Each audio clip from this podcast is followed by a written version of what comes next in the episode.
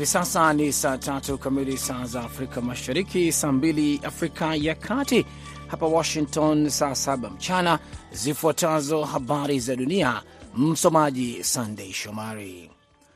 Viongozi wa Afrika wametoa wito siku ya Ijumaa hii leo kwa makundi yote yenye silaha kujiondoa katika maeneo yanayokaliwa mashariki mwa Jamhuri ya Kidemokrasia ya Kongo ifikapo mwishoni mwa mwezi ujao. Jumuiya ya kikanda ya EAC inasema wakuu wa nchi walielekeza kuondolewa kwa makundi yote yenye silaha ifikapo tarehe 30 Machi 2023 kutoka maeneo yanayokaliwa kimabavu. Jumuiya ya Afrika Mashariki ilisema kwenye Twitter baada ya mkutano mdogo wa kilele mjini Addis Ababa, pia inapendekeza kusitishwa mara moja kwa mapigano na makundi yote yenye silaha na watu waliokoseshwa makazi yao kutokana na ghasia zilizotokea mashariki mwa nchi hiyo kupatiwa makazi, iliyoongeza. Mkutano wa nchi saba za Afrika ya Mashariki ulifanyika kwenye mkesha wa kuamkia Jumamosi katika mkutano wa kilele wa Umoja wa Afrika unaofanyika Jumamosi katika mji mkuu wa Ethiopia. Mwenyekiti wa tume ya Umoja wa Afrika Musa Faki Mahamat alisema leo Ijumaa kwamba chombo hicho kitakutana kuzungumzia kama kiondoe sitisho la muda kwa Mali, Burkina Faso na Guine ambazo zina utawala wa kijeshi. Mataifa yote matatu yamesimamishwa kwa muda wa wanachama wao katika Umoja wa Afrika pamoja na Jumuiya ya Kiuchumi ya Mataifa ya Afrika ya Magharibi, ECOWAS, baada ya mapinduzi ya kijeshi tangu mwaka elfu mbili na ishirini na hivyo basi hayawezi kushiriki katika mkutano wa kilele wa mwishoni mwa wiki hii unaofanyika katika mji mkuu wa Ethiopia, Addis Ababa. Swala hili bado halijajadiliwa na kutakuwa na mkutano wa Baraza la Amani na Usalama ambao utaangalia maombi haya. Kwa hivyo bado hakuna uamuzi kwa maana hii. Faki aliliambia shirika la habari la AFP bila kutaja muda wanadiplomasia wa nchi za Afrika ya Magharibi walianza kuzipigia debe nchi zao kurejeshwa katika umoja huo wenye nchi wanachama 55 na walikutana Alhamisi na waziri wa mambo ya nje wa Komoro Dhoihir Del Kamal ambaye nchi yake itashikilia urais wa kupokezana wa Umoja wa Afrika. Naendelea kusikiliza habari za dunia kutoka idhaa ya Kiswahili ya Sauti Amerika, VOA, ikitangaza kutoka Washington DC kupitia 107.5 FM Nairobi, Kenya.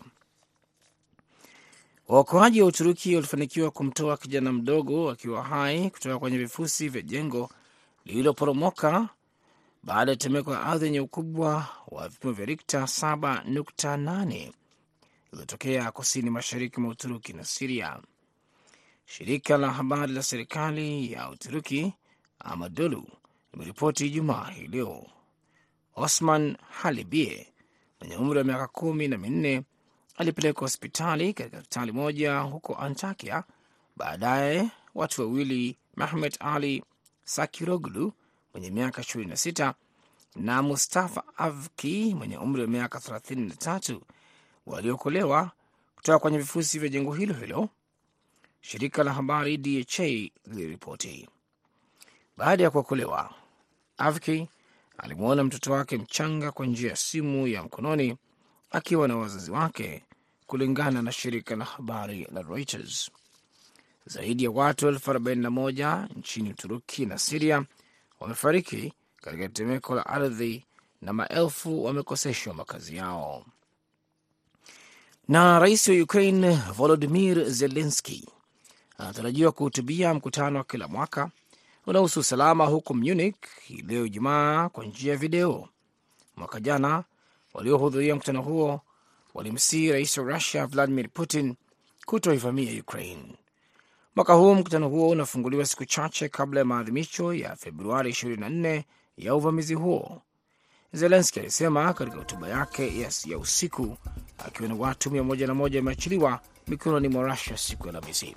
Hizo zilikuwa habari za dunia. Muda mfupi ujao utaungana naye BMJ Muridhi kwenye meza ya waandishi wa habari. Kwa heri kwa sasa.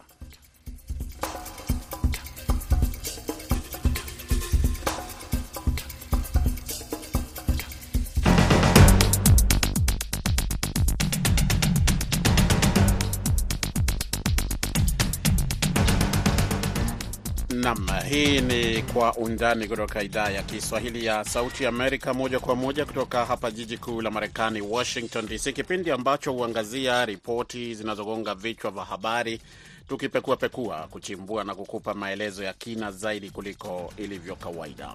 Na leo ikiwa ni Ijumaa, kama alivyosema mwenzangu Sandi Shomari, tutakuwa na jukwaa la waandishi ambapo waandishi mbalimbali katika sehemu mbalimbali mbali watakuwa wakishirikiana nasi hapa studio nambari 15 tukiangazia maswala kadhaa ambayo yamegonga vichwa vya habari wiki hii, ikiwa ni pamoja na siku ya redio duniani pamoja pia na uh, nchini DRC ambako vikosi ambavyo ni vya pamoja vya Jumuiya ya Afrika Mashariki vimetoa wito wa kusitishwa kwa mapigano kuelekea kwa, kwa makataa yaliyotolewa eh, kwamba mwezi eh, 20 tarehe 28 mwezi wa Machi eh, wawe wameondoka kabisa.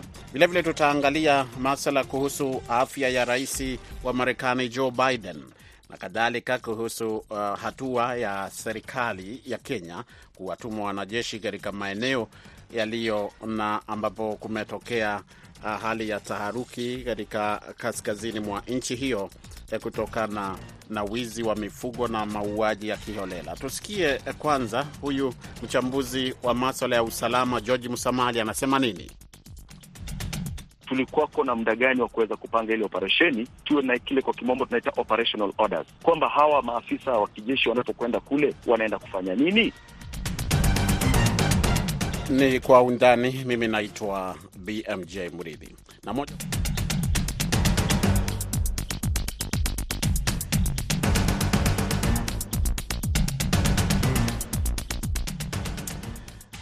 na moja kwa moja basi, uh, tuende kwa waandishi wenzangu ambao wanajiunga nasi kwa njia ya simu.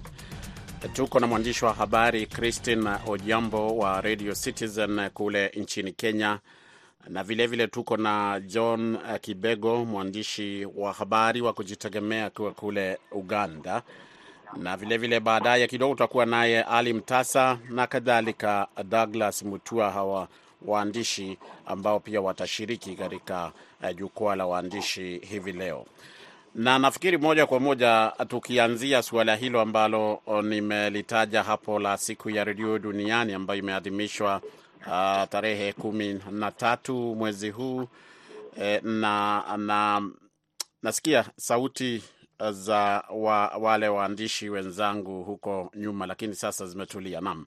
E, katika siku ambayo imeadhimishwa duniani mwaka elfu mbili ishirini na tatu e, ambapo shirika la Umoja wa Mataifa la elimu, sayansi na utamaduni UNESCO e, limeangazia sana redio na uhuru wa redio na vilevile vile, ni nini ambacho redio zinahitaji kufanya ili kusuluhisha mizozo, ikiangazia sana sana kujenga amani na kuzuia migogoro?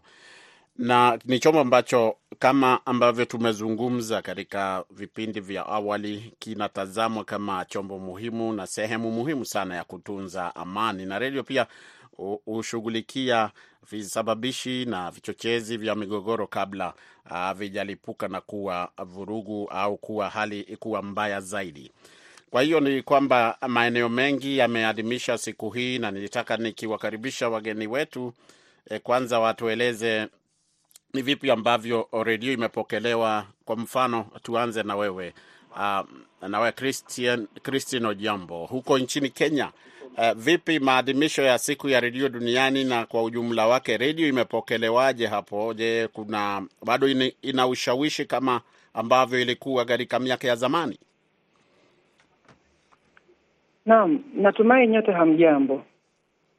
Redio hapa Kenya ina ushawishi mkubwa sana, bado ushawishi wake u, tunaweza ku, tunaweza kusema kwamba bado unatambulika, maanake ukiangalia idadi ya redio hapa Kenya inazidi kuongezeka, na mpaka sasa hivi naweza kusema kwamba tuna redio kama mia mbili hapa Kenya. Hiyo bila shaka ni ishara tosha kwamba redio inazidi kupata umaarufu na vilevile inategemewa na watu wengi sana hapa Kenya tena kwa kiwango cha tuseme asilimia sitini ya watu ambao wanategemea redio. Maanake wengi wako mashinani na wanategemea redio kupata taarifa, kupata burudani, kuelimishwa na vipindi. Uh, ukiangalia wale ambao wako sehemu za mashambani na ndio idadi kubwa hapa Kenya, hawa ambao wako mashambani. Ndiyo sasa hivi tunasema kwamba ulimwengu uko katika wakati wa digital ama mambo ya mitandao, na kuna wale ambao wanategemea mitandao kupata habari, lakini kwa wale ambao wako mashinani sana, kule ambapo hakuna hata hiyo internet, wale ambao hawana simu, basi redio inakuwa ni njia nzuri sana kwao kupata habari na vilevile kupanda vip, uh, kupata vipindi vya kuwaelimisha kama kwa mfano wakulima kuna vipindi vya redio ambavyo wanapenda sana kwenye redio mbalimbali ambavyo vinawaelimisha kuhusu masuala ya kilimo cha kisasa na, na, na pia ukiangalia redio inafika mbali sana.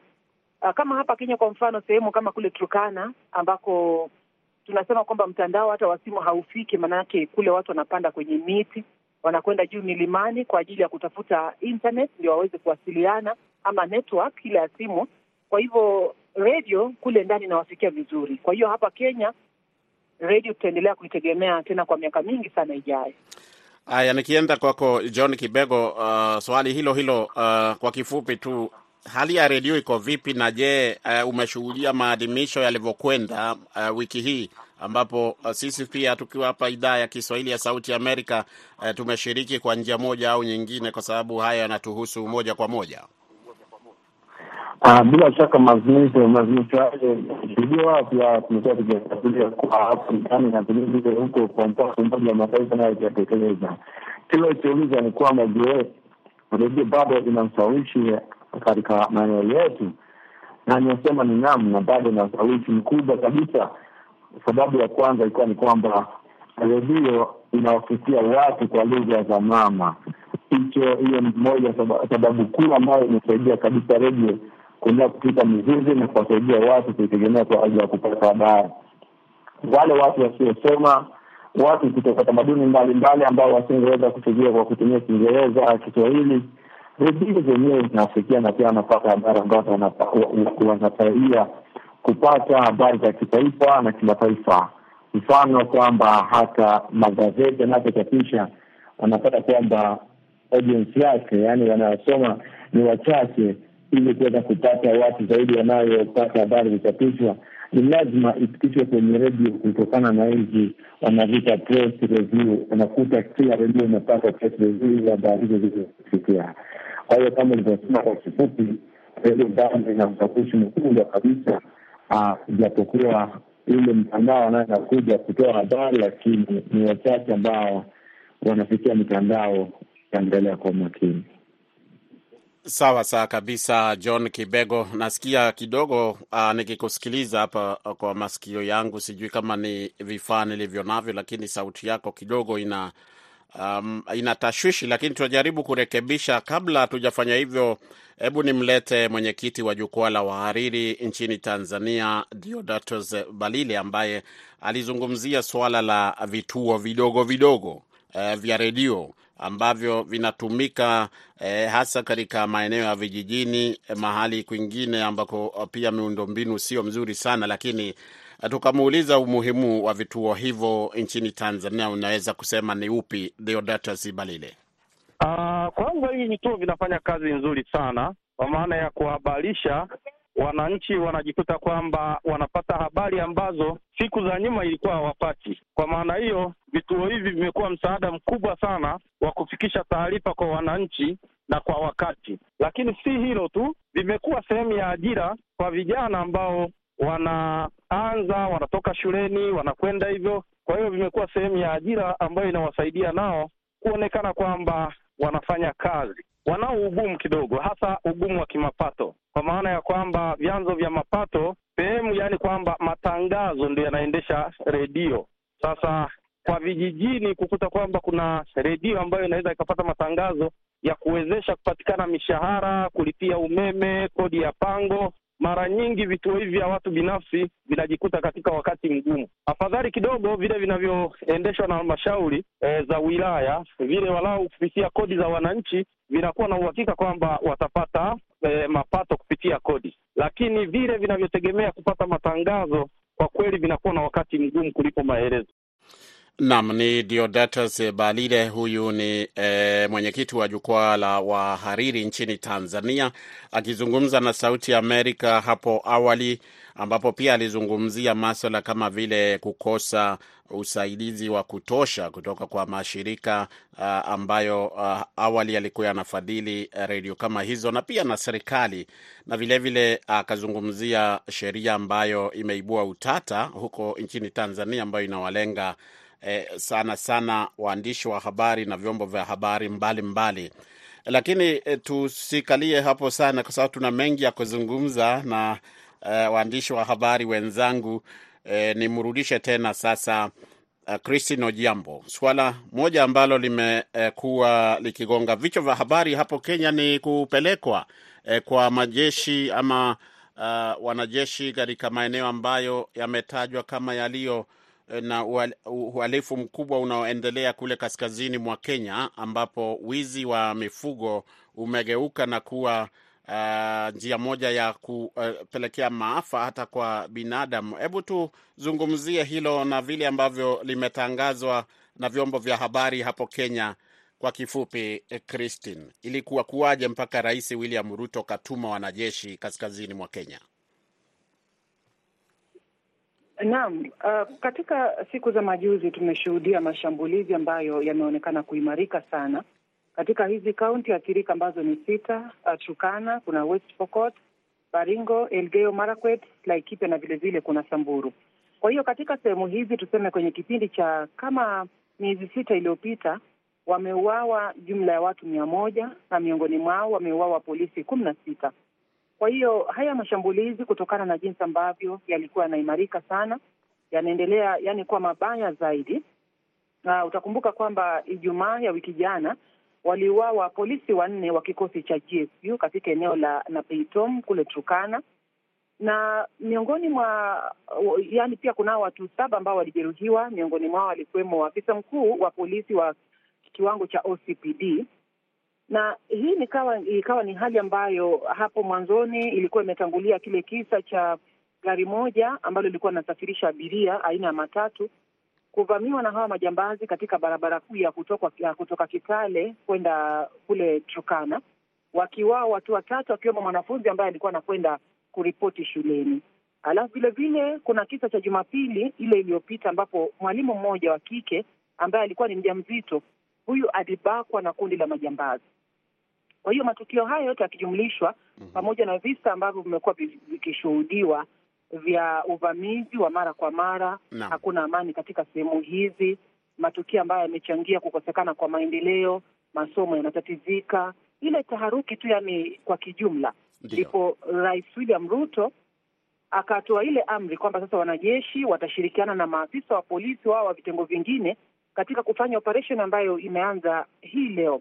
Na, na itakumbukwa kwamba utawala wake Rais William Ruto umekuwekwa ma, mamlakani kwa tuseme miezi sita tu, lakini unaona hii ni changamoto ambayo yaani wanaingia nayo mamlakani, wanaanza hivi kuhudumu, hawajamaliza mwaka moja, na inajitokeza kwamba hii ni changamoto ambayo ni, ni, ni ngumu sana hapa Kenya, maanake ha, haya mashambulizi yameshuhudiwa tangu zile tawala za hapo nyuma wale marais ambao walikuwepo wote wamepitia hii changamoto mm -hmm. ya kupanga mikakati ya kukabiliana na hawa majambazi.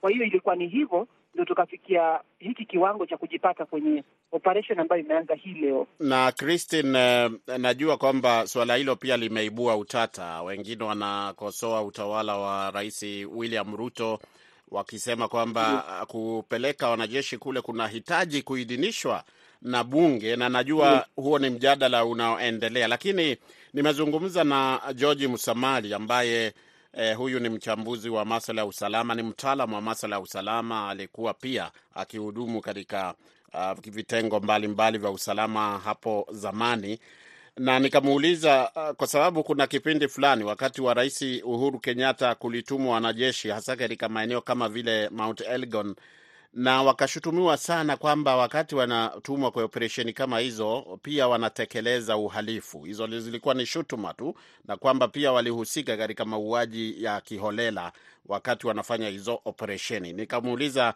eh, anaona kwa maoni yake ni nini ambacho kitakuwa ni tofauti. Hebu tumsikilize eh, George Musamali. Kwa kweli tuhuma kama hizo zimekwepo, manake kule Mount Elgon wakati tulitumia jeshi tulipata tuhuma kama hizo, ukiukaji wa haki za kibinadamu. Nakumbuka pia operesheni Nyundo, pia tuhuma kama hizo zilikweko na ushahidi ulikwepo, manake tulitumia ile tunaita scorched earth method. Manake scorched earth method ni kwenda na kufanya uharibifu kutumia vitengo vya usalama, ng'ombe kuwawa, mabwawa ya maji kuwekwa sumu na hali kadhalika. Tuhuma kama hizo zimekwepo, na ingawa tunasema ya kwamba ni shutuma tu kwamba ni visingizio ili jeshi liweze kuondoka, mimi mwenyewe nilihudumu na nakubali ya kwamba kuna ukweli nyuma ya maswa, ya madai kama hayo. Manake kama hivi sasa, ndugu yangu, operesheni imetangazwa jana, leo tumewatuma wanajeshi. Tulikuwako na muda gani wa kuweza kupanga ile operesheni, tuwe na kile kwa kimombo tunaita operational orders, kwamba hawa maafisa wa kijeshi wanapokwenda kule wanaenda kufanya nini? Hilo ndio swali ambalo tunafaa kujiuliza, manake kwa kawaida kikundi cha kwanza cha wanajeshi ambao hupelekwa ama maafisa wa polisi ni wale wa kwenda kufanya ile tunaita uh, rec, kwenda kutafuta habari za kijasusi, ufisadi. Ufisadi ndio unawezesha mambo ambayo tunayazungumzia kuendelea katika taifa. Maanake hizi ng'ombe zinapoibiwa hufika Nairobi, ni kitoe changu kule Nairobi nikiwa Nairobi. Maanake hizi ng'ombe husafirishwa kwa magari, hupita barabarani. Barabarani tuna visu, vizuizi vya polisi. Kwa hivyo jambo ambalo tunasema ni kwamba hatuwezi sema moja kwa moja viongozi wanahusika, lakini ni kwamba uhalifu wa ng'ombe ama ile cattle rustling imegeuzwa sasa ikawa kwamba ni biashara ya kawaida, na tusipokabiliana na hilo, basi hatuwezi pata suluhisho la hili tatizo. Na je, swali tunajiuliza kwamba ni vipi wale wananchi pale wameamua kujihusisha na uh, na uhalifu kama huu? Ni kwa sababu hawana mbinu ingine mbadala ya kitega uchumi, na inabidi kwamba wao watahusika, aidha wamefadhiliwa na wa viongozi ama ni wao wenyewe moja kwa moja, manake wana matatizo yao na wanahitaji kuishi kama wananchi wengine. Basi hatuwezi sema, lakini ukweli ni kwamba ufisadi umechangia pakubwa utovu wa usalama katika uh, kaskazini mwa Kenya.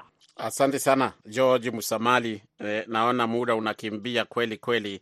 Eh, kwa hiyo kwa dakika moja, Christine, umesikia George Musamali hapo amezungumza maswala uh, mambo chungu nzima lakini wewe kama mwandishi una, una mwandishi ambaye unatokea Kenya, unaona kuna chochote kitakachokuwa tofauti baada ya kama ulivyosema, haya yamekuwepo tangu miaka ya sitini wakati Kenya inapata uhuru, na haya yaliyozungumzwa na Musamali e, ni, ni kwa nini labda vile unavyoona wakieleza hapo e, utawala wa Ruto utakuwa ndio utakalotatua uh, tatizo hili ambalo limeshinda tawala kadhaa ambazo zimetangulia? Kwa dakika moja.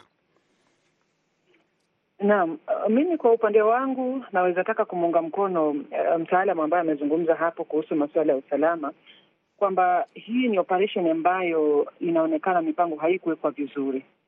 Maanake sasa kama operation inatangazwa hivi na mara hiyo hiyo ndio hawa wanaondoka, inaweza kuleta changamoto kwa upande wao, hasa kuhusiana na upande wa mipango na ha hatujui kama sisi kama waandishi wa habari tunasubiri kuona kwamba je, watafaulu, lakini tuna mashaka, hatuna imani sana kwamba itafaulu, maanake kama alivyoeleza hapo, hilo suala la mikakati na, na, na pia kuna wale ambao wanahisi kwamba mbali na hii mbinu ambayo inatumika ya, ya majeshi kwenda pale kukabiliana na wale majambazi mm -hmm. Maanake hawa majambazi ni wale raia ambao wamechanganyika na wale raia wengine, kwa hiyo si rahisi kuwatambua. Kwa hiyo kuna wale ambao wanahisi kwamba pengine serikali ingetumia mbinu tofauti katika kukabiliana na hili swala maanake hii hii mbinu ya, majamba, ya, ya majeshi imetumika hapo nyuma na haikufaulu.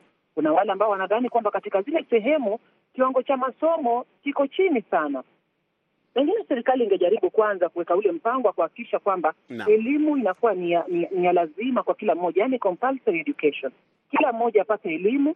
Au wale ambao wako katika sehemu ambazo ni za ndani sana wawekwe katika sehemu moja, wawe kwenye shule ambazo ni za mabweni ili waweze kusoma. Pia vilevile vile mbinu nyingine inaweza akawa kwamba serikali iweke huduma ambazo hawana kule, kama kwa mfano maji, huduma za hospitali, usalama, barabara, ili ili, ili wajihisi kwamba wao pia ni Wakenya kama wengine. Maanake kuna Yeah. baadhi ambao wanadhani kwamba pengine wanafanya vile uh, wale wenyeji wa kule ama wale majambazi kwa sababu ya machungu, wanaona kule wanateseka. Alafu pengine serikali pia inaweza kujaribu iweke hizi iweke hizi hizi kambi za wanajeshi katika mipaka ya hizi kaunti ambazo watu wanapigana kama kwa mfano Turkana na Pokot mm -hmm. Magharibi, pale katikati kujengwe uh, uh, uh, kambi za wanajeshi ili ku, ku, kuleta yani kama kuwekwa mpaka hivi ndo wasije wakawa wanakutana kutana na kutangamana bila shaka, na pia kuna hili suala la umaskini ambalo ni tata sana katika hizo sehemu. Bila shaka ni, ni uh, mazungumzo ambayo yataendelea kuwepo. Christine Ojambo, shukran sana. Labda usalia hapo, tumesalia na dakika nne tu na bado hatujazungumza kuhusu suala la Uganda. Uh, tume ama serikali ya Uganda kutoongeza ama kusema kwamba haitaongeza muda wa afisi yake kule Kampala, afisi ya Umoja wa Mataifa kuhusu haki za binadamu. Suala hili tulikuwa nalo wiki iliyopita, John Kibego, lakini limezua hisia mseto, limeibua kila aina ya hisia, hasa kutoka kwa wale ambao ni wa, wa, wa, wanaompinga ama wanaomkosoa rais eh, Rais Yoweri Museveni. Nini ambacho kimeelezwa sasa wiki hii baada ya serikali kusema kwamba haitaongeza muda wa afisi hiyo? Na tuko na dakika mbili tu zimebaki, John Kibego. Naam, bila shaka suala hilo limezua pia limekosolewa sana na wanaharakati wa haki za binadamu, hasa wakisema kwamba hatua hiyo ya serikali kukataa kutoongeza muda wa ofisi hiyo, kwanza kabisa inachafua jina la serikali ya Uganda kuhusiana na utetezi wa haki za binadamu, na pia ni tishio kubwa kwa haki za binadamu kwa ujumla kwa wananchi wote, kwani kufungwa ofisi hiyo wanaharakati wanasema kwamba ni sawa na kusema kwamba serikali itasalia na mwanya wa kufanya kile inachopenda, ingawa serikali imekuwa ikiendelea mbele kujitetea kwamba ina vyombo vya kutosha vya kuweza kusaidia kuhakikisha kwamba haki za binadamu zinalindwa. Wanasema kwamba ofisi hiyo ikiondolewa, basi kutakuwa na pengo kubwa zaidi na itakuwa ni kero kubwa kwa wananchi kwa ujumla, na pia mashirika ya kiraia ambayo mwanya wao umekuwa ukipungua mara kwa mara. Katika kipindi cha miaka hii iliyopita, tumeona wanaharakati wana haki za binadamu kadhaa wakikabiliwa vikaa vibaya, wengine wakiadhibiwa, wengine wakifungwa na mambo mengine haya yakiwemo yule Kakwenza. Kwa hiyo sasa hivi na yale mambo ambayo ametokea, imeweka rekodi ya kukosolewa, wale wabunge ambao wameachiliwa kwa sasa hivi walipatiwa dhamana haya yote yamekuja wakati huu ambapo ofisi serikali inatangaza kuwa ofisi itaifunga, na hivyo yanazidi kuzua wasiwasi kwamba inaweza kuwa inatafuta mwanya wa kuendelea kufanya kile inachotaka na kutetea haki za binadamu. Hiyo ndio mambo yaliyopo. Uh, shukran sana, shukran sana John Kibego. Na ni wiki ambayo pia serikali ya Uganda inaelezwa kwamba imesema itatuma ama ipo tayari kutuma wanajeshi wake mashariki mwa Jamhuri ya Kidemokrasia ya Kongo kupambana na wale waasi wa M23. Sasa hili linakuja wakati ambapo kama unavyojua John Kibego, eh, kuna hali ya vuta ni kuvute bado eh, inaelezwa kwamba kule Kongo kwenyewe kuna watu ambao wanasema ah, wale wanajeshi kutoka Kenya waondoke. Tumebaki na sekunde thelathini. Sijui kama unaweza kulizungumza hilo kwa sekunde thelathini. John Kibego kutoka hapo Uganda, wanajeshi watakwenda wanaenda lini? inaweza kulizungumzia Aha. Yani masuala ni suala ambalo pia maswali mengi sana ambayo yanaambuliwa wakati mwingine amekuwa akipingwa kutokana na historia. Kusema kwamba watu wapendi majeshi yaende, kila mtu amependi usalama ufanyike Kongo, utulivu urejee, lakini suala limekuwa likipingwa je, Naona tuna hitilafu. sasa ripoti zao zinasema kwamba kuna utulivu, wamejaribu kuwatawala watu wa ADF, lakini. John- Kuna majeshi ya Kenya tayari, ambapo juzi tuliona maandamano makubwa mjini Goma na magari ya Umoja wa Mataifa wakichoma na kuuawa baadhi ya watu wakisema hawataki majeshi ya Kenya Kongo kwa sababu hawaone kazi yao. Sasa suala ambalo watu wanajiuliza ni je, Jumuiya ya Afrika Mashariki kuidhinisha majeshi zaidi kuenda huko ina maana gani? Huku wengine wakisema Sawa, sawa, John. kwenda huko Sawa sawa sawa sawa, John Kibego, muda wetu umetuishia. Pia tulikuwa na itilafu kidogo hapa ya mitambo, lakini tuwashukuru nyote ambao mumefanikisha matangazo ya leo. Msimamizi kama kawaida amekuwa ni Mary Mgawe. Hapa studio upande wa pili nilikuwa naye eh, Saida Hamdun, bila kusahau uh, yule ambaye amesoma habari za leo ambaye ni Sandi Shomari. Mimi naitwa BMJ Mridhi na kutakia weekend safi, tuonane wakati mwingine inshallah.